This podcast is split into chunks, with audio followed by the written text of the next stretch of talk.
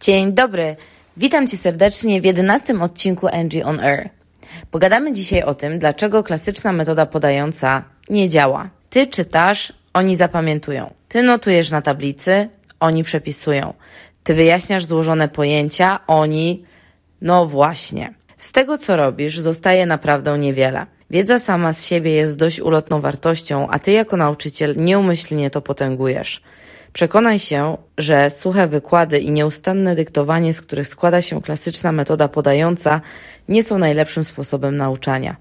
A my, jako nauczyciele, nie jesteśmy jedynym źródłem wiedzy uczniów. Tematyka, która nie budzi zainteresowania. Nie zawsze jest tak, że metody aktywizujące już na starcie wygrywają z ich podającym odpowiednikiem. Gdyby tak było, serwisy pokroju YouTube nie miałyby tak dużej oglądalności, szczególnie w zakresie treści edukacyjnych. Tak więc nie sama metoda podająca jest problematyczna. Co zatem? Odpowiedzią jest tematyka lekcji, całkowicie rozbieżna z zainteresowaniami uczniów. Równie dużym problemem jest też sama forma prezentacji treści zajęć, która ma niewiele wspólnego z budowaniem zaangażowania.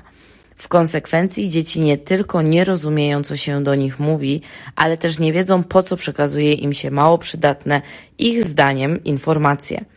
A kiedy metody podające zaczynają dominować, brakuje czasu na jakiekolwiek inne.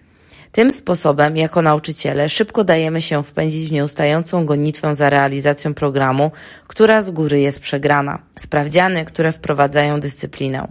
Weryfikowanie wiedzy uczniów może być również dla nich dobrą zabawą. Żeby się tak jednak stało, należy je opakować w przystępną i atrakcyjną wizualnie formę, choćby taką, która przypomina grę czy pokój zagadek. Warto zaprosić do niej również bohaterów znanych i lubianych przez samych uczniów.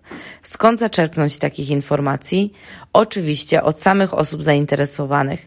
Nie ma chyba lepszego sposobu na zaangażowanie klasy w pracę nad przyszłym tematem. W codziennej praktyce okazuje się jednak, że wiedza, jaką sprawdzają popularne klasówki, dotyczy mało interesującej tematyki, a sama papierowa forma udzielania odpowiedzi nie daje uczniom żadnej satysfakcji nawet jeśli dobrze opanowali dany materiał. Szkolne sprawdziany ukazują jeszcze jeden dość poważny problem. Jest nim podejście nas samych, czyli nauczycieli. Nagminnie wykorzystujemy testowanie do dyscyplinowania uczniów i wymuszania na nich posłuszeństwa w obawie przed karą, właśnie w postaci sprawdzianu czy niezapowiedzianej kartkówki nie wspominając już częstotliwości tego rodzaju niespodzianek, które pochłaniają czas lekcyjny i to na tyle, że brakuje go na naukę, która siłą rzeczy przenosi się do domu lub na dodatkowe zajęcia pozalekcyjne. Jeśli nie metoda podająca, to co? Przede wszystkim autonomia uczniów i szacunek dla ich własnych pomysłów. Zachęcam Cię tutaj bardzo serdecznie do tego, abyś odwiedził bloga Justyny Mak i poczytał na ten temat.